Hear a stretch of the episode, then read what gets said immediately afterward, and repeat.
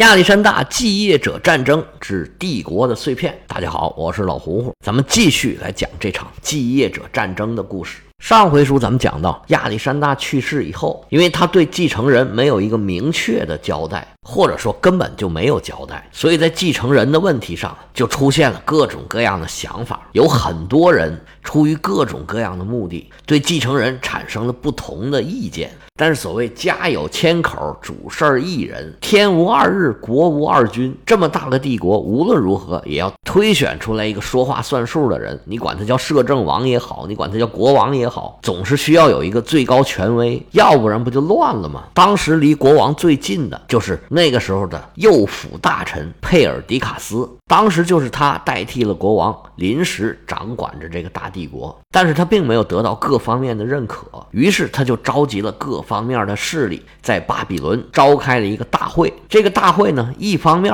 是要筹备亚历山大的葬礼，另一方面肯定就是要选出他的继任人选。这么重要的会议当然不能缺席了，那当然是能来的全来了。本人实在到不了的，也派了代表过来。大会一开，首先发言的就是佩尔迪卡斯，他提出一个方案，就是要等亚历山大的遗父子，就是罗克珊娜肚子里怀的那个孩子，等他出生以后，再来决定谁做新的国王。在此之前呢，选出一个临时的统治者，先临时管几个月。如果生出来的是男孩，就让这个男孩来继承王位。那选出来这一位呢，就做摄政王。如果生的是女孩，那就不好意思了，这摄政王啊，就直接当国王了。这个提议呢，因为要等，这一等等好几个月，谁知道会发生什么情况呢？到场的各位啊，都是犹犹豫豫，支持的人不多。这时候又站起来一位叫尼亚库斯，他说亚历山大已经有儿子了。就是和罗德岛的门农的遗孀生了一个儿子，直接让他继承不就完了吗？但是大家都看得出来，他这个建议里面夹带了很多私货，因为那个小孩叫赫拉克勒斯，是他的亲戚了，相当于，因为他娶了这个赫拉克勒斯同母异父的一个姐姐，这个赫拉克勒斯相当于是他的小舅子。这个建议大家也都不赞成。上回咱们就说到这儿。随后又有一个人站出来提了第三个方案。站出来这个人呢，叫做托勒密啊，这个名字应该是这部书里面除了亚历山大之外知道的人最多的一个名字了。托勒密算是这些继业者里面，即使不算最成功的，也是最成功的之一。他在埃及建立的这个托勒密王朝啊，持续了相当长的时间。而著名的埃及艳后克罗帕特拉正是托勒密的后人。这埃及艳后并不是埃及人，克罗帕特拉呢是一个希腊的名字。这个时候，托勒密是亚历山大的七个侍卫官之一。这侍卫官呢，是国王身边最亲近的人，他可不是普通的保安，他地位相当于是将军或者叫做千夫长，一般就只有七个。亚历山大去世的时候啊，他身边这七个人是阿瑞斯托诺斯、利西马克斯、裴松、列奥纳托斯、佩尔迪卡斯、普塞斯塔斯，还有就是这位托勒密，这些名字都会在我们这书里面。反复的出现，托勒密的年纪跟亚历山大是班儿上班儿下，他属于后面崛起的这个年轻的将军，是在亚历山大进入波斯的本部之后，才逐渐走到一线的。他在印度的时候曾经负过重伤，当时亚历山大非常的着急，亲自照顾托勒密。还有一个传说说，当时亚历山大睡着了，做梦梦见一条蛇，这蛇嘴里叼着一种草药。说这药啊，能治疗这个左肩负伤的托勒密。亚历山大醒来以后，就到处寻找这种草药，后来果然找到了这药，救了托勒密的命。当然了，这种传说这真实性基本上就没有了，肯定是假的。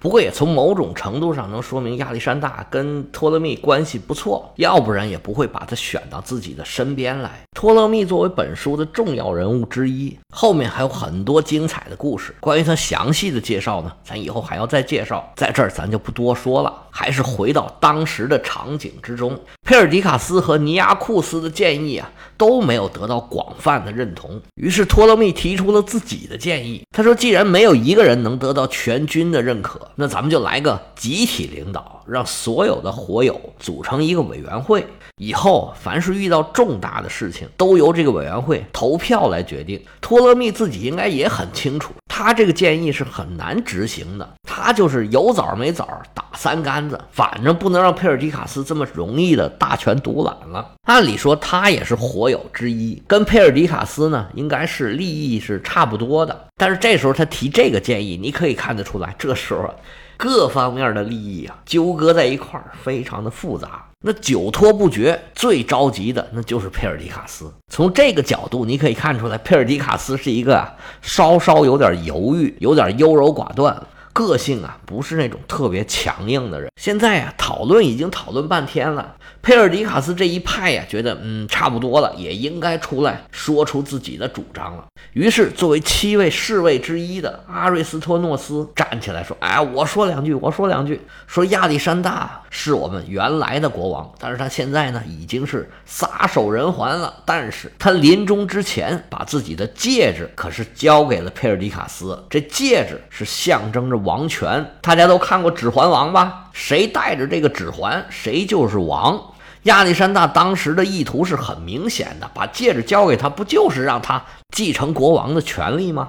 所以大家呀都别说了，我们就很简单，让佩尔迪卡斯当国王就得了。如果佩尔迪卡斯这个时候坚决一点，可能也就没以后这些烂事儿了。但是没想到这时候佩尔迪卡斯啊还谦虚起来了。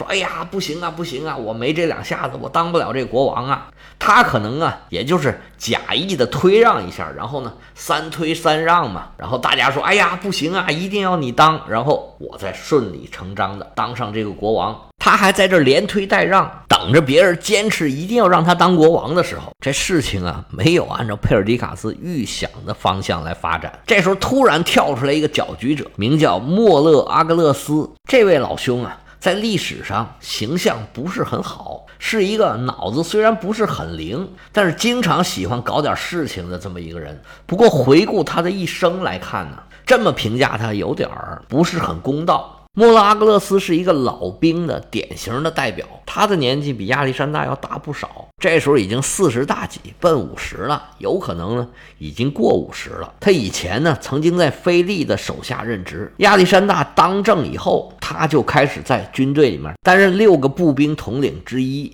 他在东征的整个过程之中，可以说是战功赫赫。参与了几乎每一场战争，但是这么十几年过来了，他这个地位啊一直也没没有上升，一直是步兵的统领。在亚历山大军队里面呢，步兵的统领是没有骑兵统领地位高的。火友骑兵和迟钝卫队是亚历山大身边最近的一帮人，只有他们才有机会接近最高的权力。你想想，一个老兵眼看着身边的这帮小孩儿一个一个的都爬到自己头上去了，他心里面不舒服，这是。非常正常的，可以理解。老胡胡原来在当公务员的时候，当了十年的副科最后离职的时候也还是一个副科长，所以我就很理解这种感觉。这位老莫将军对于亚历山大忽略他们这帮老兵的感受，早就已经是颇有微词了。当时亚历山大的大军跨过印度河的时候，亚历山大跟一个叫奥匹斯的本地人成了好朋友，赏了他好多的东西。当时这个莫。阿格勒斯就曾经说：“说亚历山大能对这个人这么慷慨，对我们这帮老兵啊又这么吝啬，哎，那真是没办法。说老实话，这话说的呀，非常的没水平。全军的主帅马其顿的国王，他为了整个战争的顺利，跟当地人结交一下，这是一个政治需要。这个时候发这个牢骚啊，非常的不合适。当然，亚历山大也没跟他计较，这事儿就这么过去了。”现在眼看着佩尔迪卡斯在那磨磨唧唧的，又想要又不敢，又想让别人推举他，又不好意思直说这个劲儿，他看着就恼火。他这个炮筒子，嘡嘡嘡又出来放炮来了。他其实啊没表达什么观点，也没有什么方案，甚至也没什么意见，他就是一直在发牢骚。他就说：“你们佩尔迪卡斯这样的人，没立过什么功劳，也没打过什么仗，就是仗着跟国王关系好，步步高升，现在掌握了最高的权力。我们这些老兵勤勤恳恳、脚踏实地，是一步一个脚窝走过来，结果现在我们都是两手空空。这就是老实人挨欺负，你们这帮拍马屁的人就得到了一切。”他觉着现在我们手上这个庞大的帝国，它的主权应该是给谁呀？应该是给所有马马其顿的士兵，这是我们这些士兵打下来的江山，应该我们共同的享有。像佩尔迪卡斯这种马屁精啊，他根本就不配取得这么大的权利。他这个话呀，是一点建设性都没有，没有内容，全是情绪。但是这种煽动性的言论呢，它作用是非常巨大的。他这番话一出口，会场当时就乱了，说什么的都有。有的人啊，甚至说咱们要去抢国库，把这么多年抢来的这些金银财宝啊，大家平分平分。这个仗啊，我们也算没白打。这会场是越来越乱，现在已经没有人能压制住了。不过这个乱哄哄的会场啊。突然出现了一个奇怪的走向，大家突然想起了一个名字，说：“哎呀，怎么一直没想起他来呢？”这个名字呢，叫做阿里达乌斯，他是亚历山大的哥哥。是菲利国王在色萨利跟一个情妇所生，这个情妇到底是什么人呢？已经不知道了。阿里达乌斯从小长这么大，都没有人认为他能当国王。这个时候啊，他突然变成了一个非常完美的人选。这阿里达乌斯没有别的毛病，就是有点弱智。据说呀，他从小的时候啊是没事儿，就是一个普通人。那他怎么变弱智的呢？据说呀，就是被后妈给害的。亚历山大的母亲奥林匹亚斯，她在历史上啊就。是一个蛮族女巫的形象。奥林匹亚斯是伊比鲁斯人，在希腊人看来，那个伊比鲁斯人呢，就是比较野蛮的。据说呀，这奥林匹亚斯的宠物啊是个蛇，而且呢，私生活也非常混乱，而且呢，想法很多，权力欲望很强。这也是菲利为什么要跟他闹翻的一个原因。传说是为了让自己的儿子当上国王，奥林匹亚斯呢就下毒，把亚历山大同父异母的这个哥哥给毒傻了。这就是个传说吧？我觉得不是很真。按照当时的那个科技水平，你拿什么东西把一个人能毒傻了，还那么精准，还没毒死？这种传说呢，应该很大程度上呢就是为了抹黑奥林匹亚斯传出来的。不过结果就是亚历山大有这么一个。弱智的哥哥，在之前呢，没有人拿他当回事儿，他也从来没有机会去打仗什么的。历史上唯一跟他有关系一个事件，就是所谓的卡里亚事件。卡里亚呢，在小亚细亚半岛的西南角。卡里亚有一个很著名的城市，叫做哈利卡纳苏斯。历史之父希罗多德就是这里出生的。当时菲利国王啊，打算对波斯开战，他就想拉拢卡里亚这地方的总督。怎么拉拢呢？就想跟他结为儿女亲家，就想让阿里达乌斯娶卡里亚总督的女儿。这种政治婚姻呢，双方一方面是各怀鬼胎，一方面是你情我愿。得知这一消息之后啊，亚历山大不高兴了，他就生怕自己的继承权被这个阿里达乌斯给抢走了。于是啊，他就派了一个密使去卡里亚，说想让自己代替阿里达乌斯跟总督的女儿结亲。这总督一看又惊又喜呀，本来想嫁一傻子也都可以，突然，哎呀，这一个王子又帅又有能耐，将来又能当国王，那自然是求之不得了。但是好景不长，这事儿啊。被菲利给撞破了。菲利国王发现这个事儿是大发雷霆啊！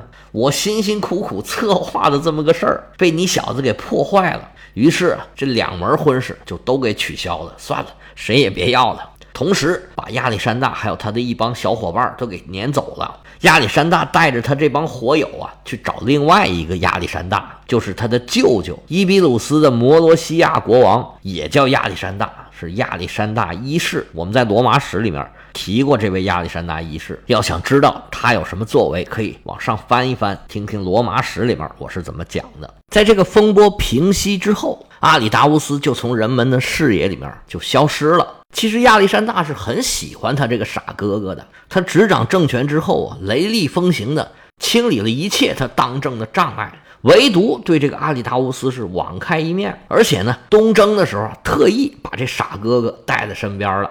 这个时候啊，阿里达乌斯的名字刚被提起来，就收到了热烈的反响。其实这些大头兵啊，没有那么复杂的想法。你谁当国王，我不还是大头兵一个，跟着谁打都一样。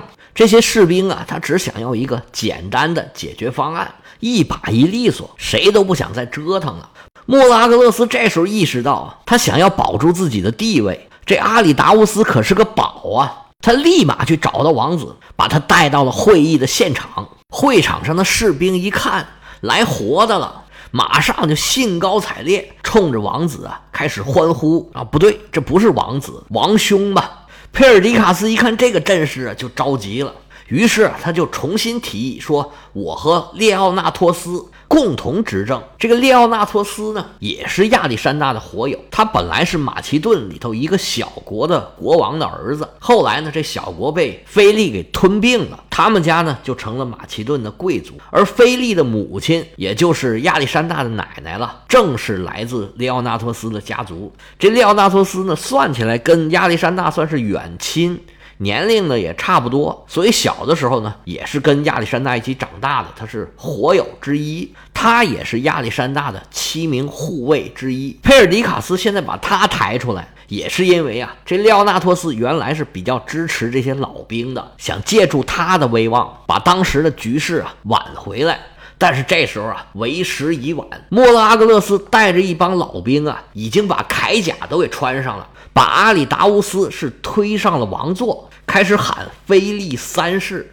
亚历山大这位傻哥哥完全不知道是怎么回事儿，但是觉得闹闹哄哄的挺好玩儿，坐在王座上，在那儿哈哈的傻笑。佩尔迪卡斯他们这一帮火友啊，急得直跺脚。现场的各方势力是剑拔弩张。各个派系啊都开始做动手的准备了，当时的场面是完全失控。这个事儿啊，佩尔迪卡斯需要负完全的责任。他自己优柔寡断，和这些火友啊也没有商量好到底应该怎么办。他们自己的内部就不和。这些老兵呢，本来就对亚历山大已经不满相当长时间了。佩尔迪卡斯不但没有压制住他们，反而。让他们来到现场，被人家一挑动，老兵的这些情绪一上来，现场就肯定控制不住了。而且像阿里达乌斯这么重要的人，他自己没有控制住他，反而让他落入了以莫拉格勒斯为首的这帮老兵手里边。这毫无疑问，就佩尔迪卡斯没有考虑到这个事儿。这个时候场面已经非常的混乱了。以前亚历山大身边的这帮火友，还有他们的追随者。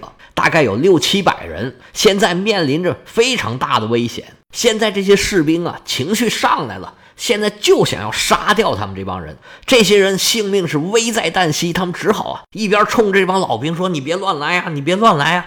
一边往后退。最后啊，退到了亚历山大停尸的这个大房间里头。他们进了这房间之后啊，咣啷就把门给锁上了。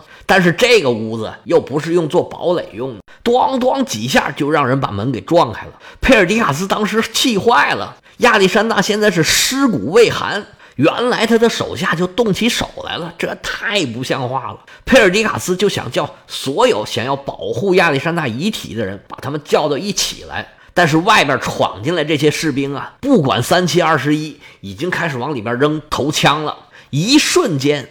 就有好几个人被刺伤了。这时候啊，很多老兵就发现这样不对劲儿啊，赶紧就把自己头盔摘下来。是我是我，呼吁大家千万别打了，别打了，住手住手！两边的人呢，好不容易都被劝住了。佩尔迪卡斯首先说：“我放下武器。”其他的人这时候啊，纷纷效法，这局势啊，稍稍缓和了一丢丢。这时候啊，莫拉格勒斯跟他们说：“说你们呢？”就在这儿待着，咱们别动，好好商量出了一个解决办法来。佩尔迪卡斯他们这帮人呢，这时候对莫拉格勒斯已经完全失去了信任，说你糊弄谁呢？我们在这等着你动手要宰了我们吗？于是啊，佩尔迪卡斯带着一帮亚历山大的火友，还有他们的支持者，大约几百人吧，从皇宫的另一边溜了出去，逃到了幼发拉底河的河畔。佩尔迪卡斯他们一群人逃到亚历山大遗体的那个房间啊，是有目的的，主要是想让他们看到亚历山大的尸骨未寒，为自己的行为啊感到羞耻，让他们别再追杀这帮火友了。他们也确实获得了成功。不过现在呀，军队已经分裂了，现场混乱不堪，这个局面到底怎么收拾呢？我们下回接着说。